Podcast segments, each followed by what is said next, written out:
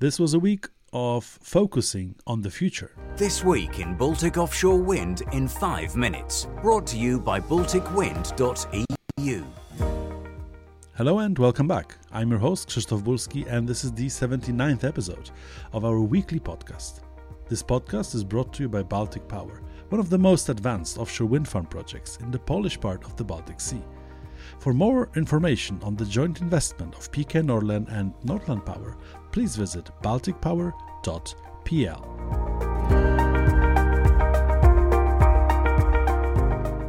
On the 13th of September, Ocean Wind Suppliers Day will be held in Gdańsk, Poland.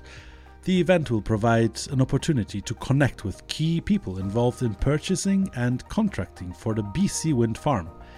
The event will be held in a hybrid format. You can also join it online or in person. We at Baltic Wind, as a media partner of the event, warmly invite you to register.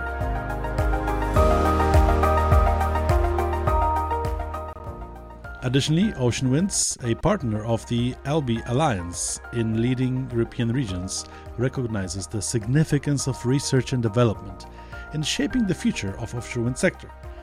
Therefore, they extend a warm invitation to participate in the call for financial support to innovation. You can uh, join the call until the 30th of September. It will be also followed by workshop for applicants. Find out more on balticwind.eu.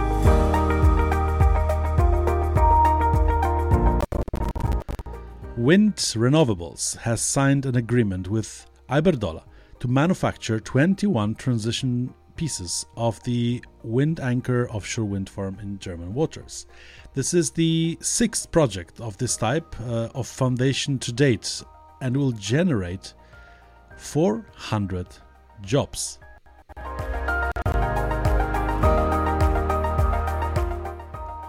The preliminary service of Metsähallitus new Finnish offshore wind farm projects will proceed as planned uh, for the autumn tendering process. During the summer, factors such as constructability of the seabed and bay of uh, in the Bay of Bothnia have been investigated.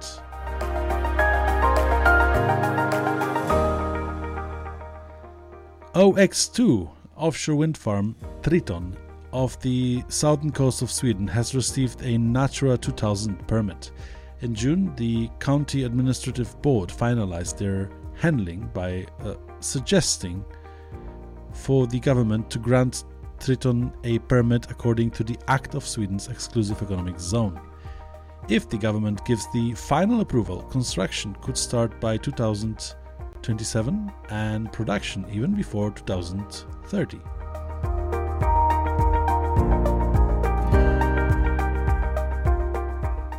NKT has signed the order for the power cable system for the Polish offshore wind project Baltic Power.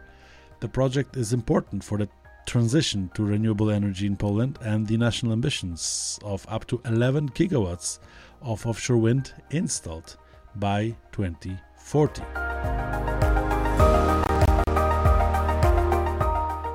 Vestas informed that it has entered a conditional agreement to deliver wind turbines for the offshore wind power project Baltic Power in Poland with a capacity of up to 12 gigawatts.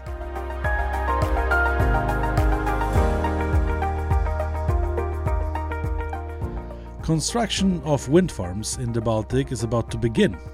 Pomeranian Governor Dariusz Drelich today issued the first three construction permits decisions for Poland first offshore wind project Baltic Power. We were happy happy to report such news this week.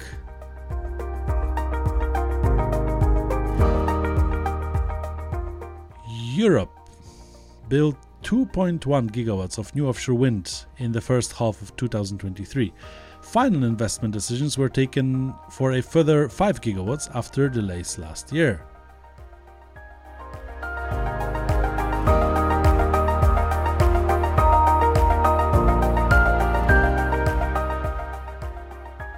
And as the Russian aggression continues, we continue to closely follow all information related to Russia's war against Ukraine and its consequences, which are relevant for the offshore wind industry in the Baltic Sea.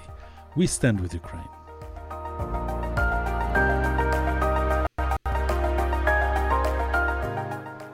Once again, thank you for tuning in. We'll be back next week with more updates and information about the offshore wind industry in the Baltic Sea. Don't forget to follow us and stay updated on the latest episodes. And don't hesitate to reach out to us if you have any questions or comments. Thank you for listening.